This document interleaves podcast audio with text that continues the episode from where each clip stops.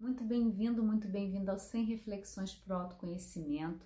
Hoje a nossa reflexão de número 41. Transformar sintomas negativos em ações positivas funciona? Olha, toda dor, seja física, seja da alma, incomoda muito, não é verdade? Nesse momento, qual seria a dor que mais te incomoda? Vamos já fazer essa reflexão. É uma dor no corpo? É uma dor da alma, é uma situação que está estagnada na sua vida. E o que, que a gente costuma fazer quando nós temos uma dor? Então, aqui eu queria trazer uma reflexão sobre como a gente vem se olhando e se tratando quando aparece algum sintoma, entre aspas, negativo, né? Aquilo que a gente não gosta, aquilo que a gente quer que suma do nosso campo, do nosso corpo, da nossa mente.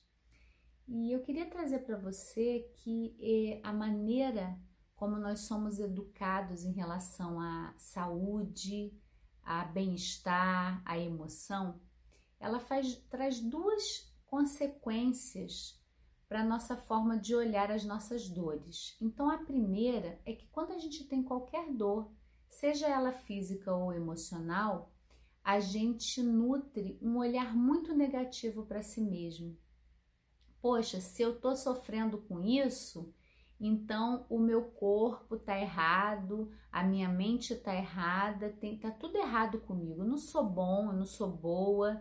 Esse corpo não tem uma inteligência, ele tá adoecendo, ele tá me fazendo ficar com insônia ou tá gerando uma depressão.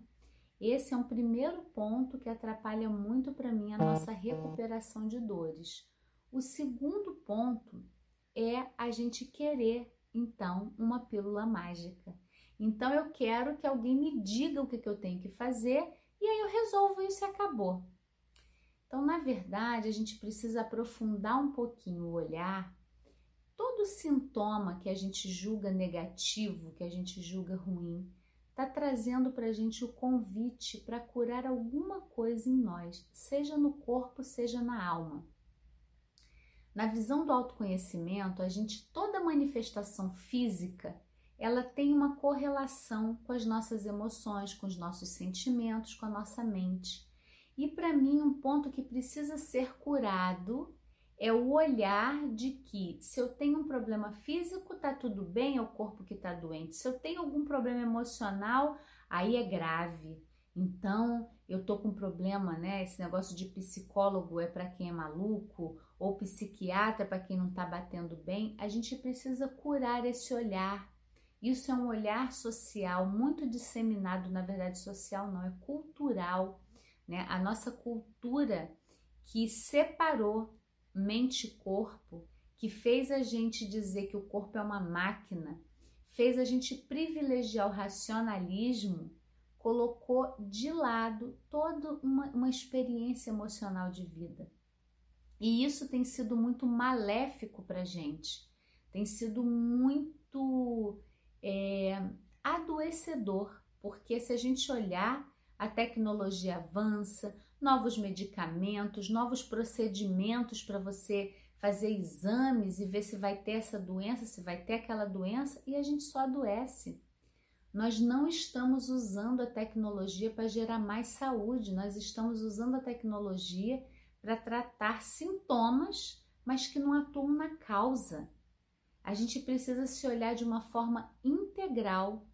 E aí, se olhar integral é não negar a nossa experiência emocional. E a gente é, é muito condicionado né, a não dizer que está triste, que está com raiva, que está chateado, que está deprimido, e aí os índices de suicídio vão lá no alto. Tem uma frase, a Vidyamala Burke, que é uma, uma das professoras de mindfulness da Inglaterra, ela diz assim: tudo que não verte, perverte. Então, as nossas dores da alma também que ficam ali sendo abafadas, elas em algum momento vão vir à tona.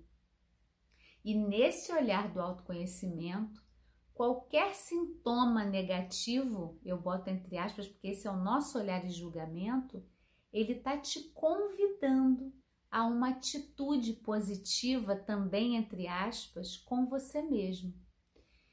Quantas pessoas, após vivenciarem um câncer, deram sentido de se autocuidar, de se priorizar, de parar de só olhar o outro, de atender a demandas externas, mas a cuidar de si mesmo? Muitas pessoas. Quantos contam que uma doença que veio, uma depressão, uma crise de ansiedade, fez a pessoa parar tudo porque estava se atropelando demais? Então, eu queria trazer uma reflexão aqui para você eu não sei qual é a sua dor, se ela é física ou se ela é emocional. Primeiro, vamos acolher essa dor, vamos fazer essa vivência aqui agora. Seja qual for a dor, o primeiro passo é olhar para ela, se perguntando: o que que essa dor está me pedindo? Qual é o convite que essa dor está me fazendo? E assim também procurar aquela pílula mágica, né? A dor no joelho é isso. A dor na coluna é aquilo, e que aí de novo a gente vai formatando uma pílula mágica. Ah, então se eu entender, cada pessoa é única, cada pessoa tem uma história, tem uma vivência, tem um, uma, uma interpretação daquilo que viveu. Então, para mim, o primeiro passo é a gente entender que é humano a gente sentir algumas dores. É humano, é da nossa experiência humana.